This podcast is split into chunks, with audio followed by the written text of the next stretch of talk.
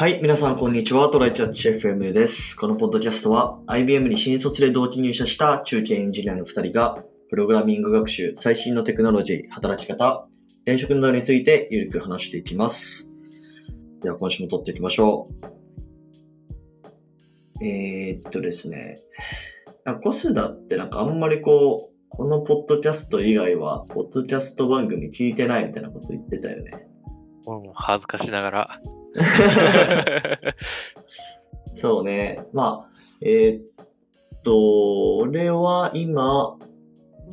結構 Voicy とかでね、聞いてたりするんですけど、うん。どれくらい聞いてるんだろうな。まあ、毎日聞いてるわけじゃないんですよ。まあ、毎日そのポッドキャストを聞く、そのシーンがないというか、うんうん。あれなんで、でもまあ結構週末とかさ、外出するときに、あの、歩いてる時間とか結構聞いたりするんですけど、うん。で、ちょっと一個今日はその中からおすすめを紹介しようかなと思って、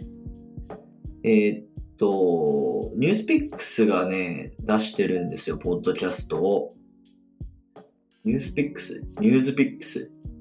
どっちなんだろう。ああ、まあ、英語だとニューズだけど、あの、む向こう、あ、でもあれってアメリカ発だっけ？だったらニュいや日本、日本。あー、だとちょっと固有名詞だからわからんな。うんニュースピックス。ちょっと脱線したけど、あ、株式会社ニュースピックスってなってるな。えー、あ、ユーザーベースからニュースピックスっていう社名も変えたのかも。知らんかった。まあ、という話はさておき、ニュースピックスが、えっと、なんかね、デイリーブリーフィングみたいな、あの、ポッドキャスト番組をやってるんですよ。まあ、それは Apple Podcast でも聞けるし、Voicy でも聞けるし、Spotify とかでも聞けるはず。えで、毎日、えっと、どれくらいだったかな ?10 分くらい ?5 分から10分くらいのデイリーブリーフィングっていう、まあその日、い一個だけ押さえときたいニュースについて、なんか配信するみたいな番組があって、で、それはまあ平日やってるんだけど、週末はそのデイリーブリーフィングの、まあなんか、なんて言うんだろう、ダイジェスト？的なやつ。今週こういうニュースがありましたねっていうやつと、あと、それに関して、えっとね、あ経営競争基盤っていう、まあ、会社の、なんか塩野さんっていう、まあ、コンサルタントの人がいて、まあ、その人に、あの、どう思いますかみたいなのを聞くみたいな、あの、会が、まあ、毎週、確か日曜日くらいに配信されてて、まあ、それはね、30分くらいあるんですよ。今週ニュースのこれこれについて、塩野さんどう思いましたとか。でね、それがね、結構、あの、良くて、あの、僕は毎週聞いてるんですけど、なんかやっぱ、その、年配のコンサルタント、まあ多分戦略とか経営コンサル寄りの人だと思うんだけど、のこう、ビジネス教養、教養、すごいなって思った。うん。なんかやっぱ国際政治とかもそうだし、エネルギー問題とかもそうだし、なんかね、知識の幅がすごい広い気がするんですよね。なんか、なんでそんな知っとんねんってなることあるよね。なんか、うんちゃんと、そういうのの偉い人みたいな人って。そう多分やっぱね、コンサルタント力の一つって、クライアント先のその役員とか、そういう CXO レベルの人といかに雑談ができるかみたいな、多分ところなんだろうなって思う。うん。まあだからこのニュースピックスの、まあ多分毎日聞くっていうのはね、ちょっとあれかもしれないけど、週末にこの、その、その週のニュースをあの、まとめて教えてくれるっていうのと、まあ、それについて、あの、その塩野さんっていう、まあ、かなりベテランのコンサルタントに、あの、解説してもらうっていうの結構いいので、あの、興味ある人は聞いてみたらいかがでしょうか。ね、うん。なんだろう。全然知らない内容とかレベルのことがポンポンそうそうそうそう。いいことだし。しかも結構わかりやすくて、うん、非常におすすめです。はい。じゃあ、本題の方行きましょうか。えーっと、本題がですね、うん。えーっと、まあ、これちょっとネタ帳のタイトルをまたまたそのまま読み上げると、うん。えー重要なのはやりたいことを見つけるスキルではなく、目の前の仕事に面白さを見つけるスキルなのではっていう、まあ、テーマ。で、まあ、要は、うん、まあ、好きなことを仕事にできる人って、まあ、一部の限られた人っていう人もいるじゃないですか。まあ、現実問題そういう側面もあると思うんですけど、まあ、そうだよね。なかなかね、なんか趣味、好きなことっていう、うんまあなんか割と多分趣趣味っぽいものをっていう意味だと思うんだけど、そうね。そういうのはね、なかなかみんな仕事にはできないよね。仕事にしたくないって人もいるけどね。まあ、仕事にな、仕事にしたら嫌いになっちゃうっていうパターンもあるからね。絵は趣味で描きたいんですとか、食べ歩きは趣味でやりたいんですみたいな人はいると思うから、そうねだけ。ど、でもやっぱりまあ、とはいえ、やってて楽しいこと仕事にできたらいいよねって思いつつもできないっていう人が多いよね。うんうんやっぱりね。うん。で、まあ、そういうのを例えばさ、学生とかになんか、あなたが本当にやりたいことを見つけましょうみたいな、あの、自己分析をね、やりましょうみたいな感じで言うのも、ちょっと酷なような気がするんですよ。うん。まあ、どっちかっていうと、まあ、まずは、まだまだこういろいろわかんない状態の時は、まあ、目の前の仕事にこう、おもまあ面白さっていうのは要は、ゲーム性だとか、まあどうモチベーションを、モチベーションを作るかとか、やりがいを見出すかみたいなところの方が、まあ、より多くの人にとって、まあなんか、便利というか、活用できるスキルなんじゃないのかなっていうのはね、なんか、なんとなく思うんだよね。そうだね。まあ、なんかうん、応用が効くというかね、なんかうん、うんうんで、またゲーミフィケーションやらないの話になるのかもしれないけど、うん。なんかこう、まあ目の前の作業をどう楽しいと思うかとか、目の前の作業でどう何か自分のレベルアップを図るかみたいなそうね話になる。。特に日本はさ、新卒で、まあ、総合職採用っていうのがまあ多いじゃないですか。うんだから、まあ、例えば、なんだろう、わかんないけど、自分のまあやりたいことがまあ仮にあったとして、で、それを元に会社を選んで、総合職で入った時に、まあ総合職だからさ、全然違うところに配属される可能性もあるわけじゃない？うん。だから、なんかそうなった時に、なんか、全然関係ないとこに来ちゃったってこう諦めるんじゃなくて、なんか、そこでこうどう自分のモチベーションをコントロールできるかっていう方にちょっと舵を切った方がいいと思うんですよね。まあ別に、うん、そうね、うつとかにも、うん。てか精神的なダメージが少ないしね、そそうそうそうそう。まあ、どっちかっていうとそうね、確かに、あのーなんだろう、メンタルケアの側面が強いかもしれない、そういう意味では。このスキルっていうのは。うん。まあ、まあ、でもこれ新卒に限らず、あのーまあ、入社して数年経ってる人にも同じことは言えると思うんですよね。まあ今やってる仕事がなんかあんましっくりきてないみたいな。でもかといって自分のやりたいこと何なのかわからないみたいな人ってまあ全然いるじゃないですか。まねあ、うん。わかん、わかんないよね。なんか、あの、ななんだろう。あんま、いやす、ななんだろう、なんて言うんだろうな。穏やかに生きていければいいですみたいな若者増えてるみたいな話があったりするけど、うん。正直、なんか、いや、わかんねえんだよな、そもそもっていう若者の意見が多分昔からあったと思うんだよ。昔からあったと思うんだけど、なんか、うんそれがやっとみんなに聞こえるところまで来たんじゃないかなと僕は思うんだよね。まあね、結局なん確かこう、パワフルな人以外は死んでいく、パワフルな人以外の意見は全く聞いてもらえないような社会だったのがそうじゃなくなっただけじゃねえのって僕は思ってうんうん。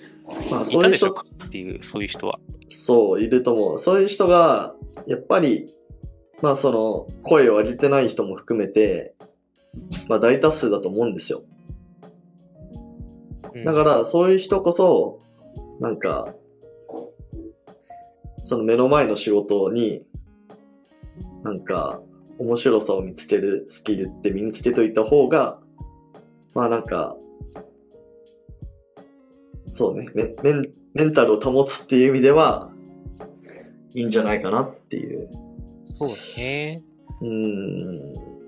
あとは、それが現実逃避にならないようにするっていうのも多分一つ、まあ現実逃避、現実逃避だって思ってやった方がいいっていう面も若干あると思ってて、うんうんうんあのじゃないとさ、なんかもう、マジで実りがないというかさ、もうここにいてもしゃあないなみたいなところに配属されたとしてさ、うん、あの、短期的には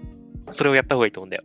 あはいはい。のその場でどれだけ楽しく、まあ、うんレベルを上げられるかみたいな話で。うんうんうんで、も、あの、ちょっとだけ中長期的に見ると、うん絶対他行った方がいいじゃんっていう話があって。まあね、確かに確かに。あ 自分を騙しつつも、あの、うん対局感みたいなものはちゃんと、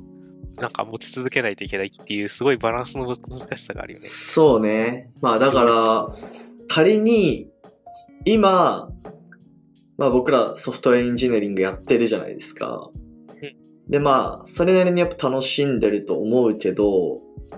まあ、あの、仮に、なんか急にじゃあ、あの、営業してくださいってこう言われたとして、そこでもう、すぐうつ状態に入るというか、うわ、めんどくせえってこう、思うのか、それとも、まあ、一回くらいちょっと真面目に取り組んでみるか、みたいな。なんかその今後の、その、まあ何か新しくね、開発するときに、まあそういうのも生きてくるかもしれんしな、くらいの感じで、まあちょっと開き直ってや、やってみると、まああくまでこう、まあさっきコストが言ったみたいに洗脳ではあるかもしれないけど、まあ精神的には楽になるよね。うんうん。でもまあ長期的ににっていう意味では、ずっと続けたくないとは思うけど、そうだね。うん。だから、まあ、バランス取るっていうか、その、何かを知ってる、そこに短期間フォーカスするとかっていう時に、ちゃんとうん。それができるといいよね。うんうん。っていうのは実際あると思う。結構、エンジニアリングやってる中でもさ、すごいなんか、一瞬ここヘルプで入ってって言われてさ、2ヶ月だけ、なんか、えー口が悪くなりそうだけど、クソ炎上案案件がさ、テストフェーズの最後の方とかにさ、ぶち込まれることってあるじゃん。そうであのね。時にどう過ごすかって結構ね、割とメンタル的に大事な時期だと思うんだよな。そうね。まあいかに自分を洗脳して、メンタルを保てるかって大事やよな。うん。なるほどね。なんかコスダはさ、まあ今言ったみたいに炎上案件に入って、あのーそれを、まあどうにかちょっとポジティブな方向に捉えるみたいなことって、どう？なんかできた？まあ多分、あの、前の会社？辞める前とか結構そういう案件に入ってたと思うけど、なかなか意識しないとできないもんかな。そうだね、何？うーん、なんかやってたこととかあるかな？なんか、えー、えー、えなかなかでもやっぱね、意識しないときついよな。ー、そう、あの、あそういうひどいところに入った時って、あでもひどいところの定義によると思うんだよな。何がひうんひどいと思うか人によるんだけど、僕はまあ単純に興味がないことプラス、すごい非効率的なところに、なあって、それ何手でやってんのみたいなやつはがすごいいはい。嫌いだから、うんそうなるとモチベーションはどこまで自動化できるかになる。そうね。同じことをもう一回振られた時にポチで終わらせたいっていうのに全てが振られる。うんうんうんうん。まあそうういうので、なんかもう僕が出ていく頃には僕一人日分、いいやなんか一人分の労働力いらないぐらい自動化してやるぐらいの感じで延長案件入ってたりして、実際そんぐらいやったことはあるけど、そういうのはある意味、なんかゲーム性というかね、うんうん何を自動化すると効率がいいか、で、何はやりやすいかとか、その辺考えて、うん。でうんうん、実、際、その頼まれたリミット、じ時間的リミットがある中で、どこまでそれを自動化の方に持っていくかみたいなところとかを頑張るっていうような意識のそらし方、そらし方って言うとあれだけどしてたね。でもまあ、そういう意味では、やっぱりこう、すべてを解決するものではないよね。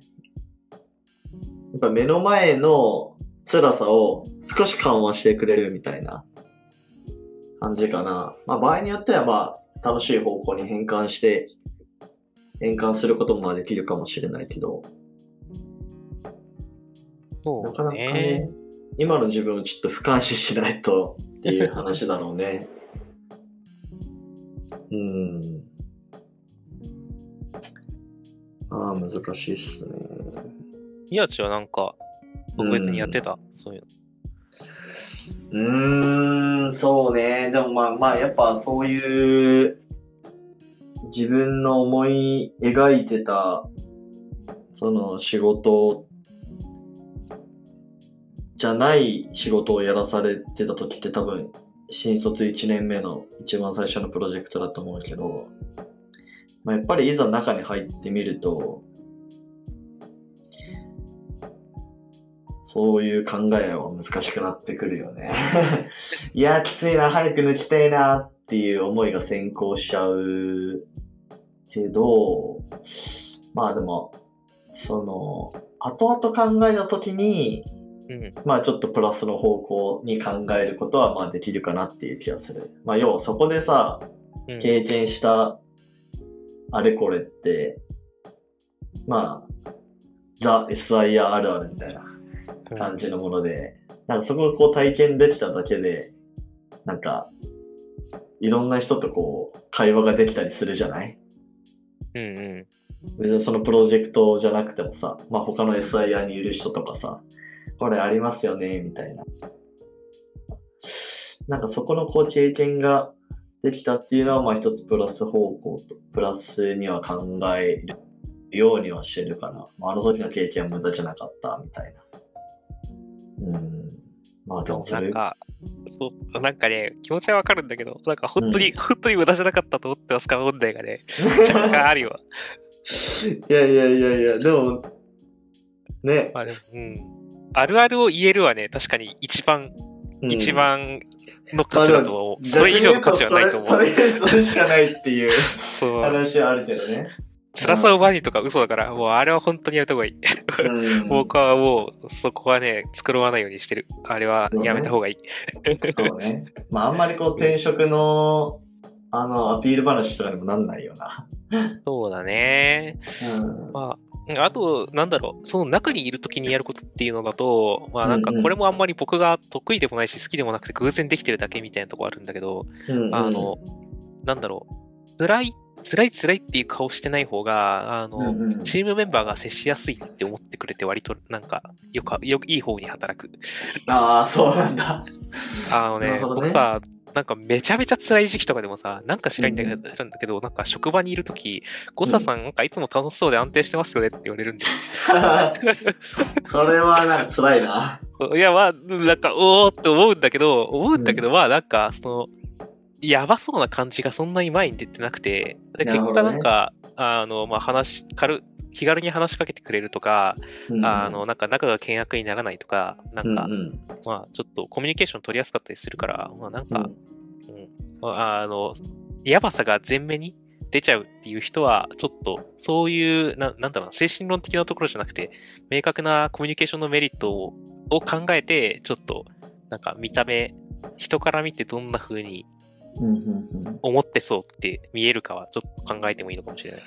なるほどね。僕も苦手なんだけどね。いや、僕も普段はもう全然ね、なんか、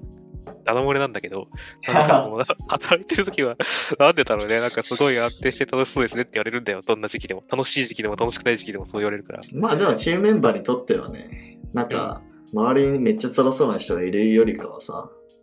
そうやって、なんか淡々とやってくれるというか、方がまあ、いいんじゃないかな。まあちょっと話そそれちゃったけど、はい。まあそんな感じですかね。まあなので今回は、あの、メンタルケアのお話でした。そうね。なんか結論になっちゃったけど。やりたくないことが来ちゃった時にどう対応しようっていう感じだったよね。そうそうそうそう。はい。はい。じゃあ終わりますか。はい。じゃあ、はいこんな感じでですね、週2回のペースで配信しているので、Apple Podcast もしくは Spotify でお聞きの方は、ぜひフォローお願いします。はい。では、ありがとうございました。ありがとうございました。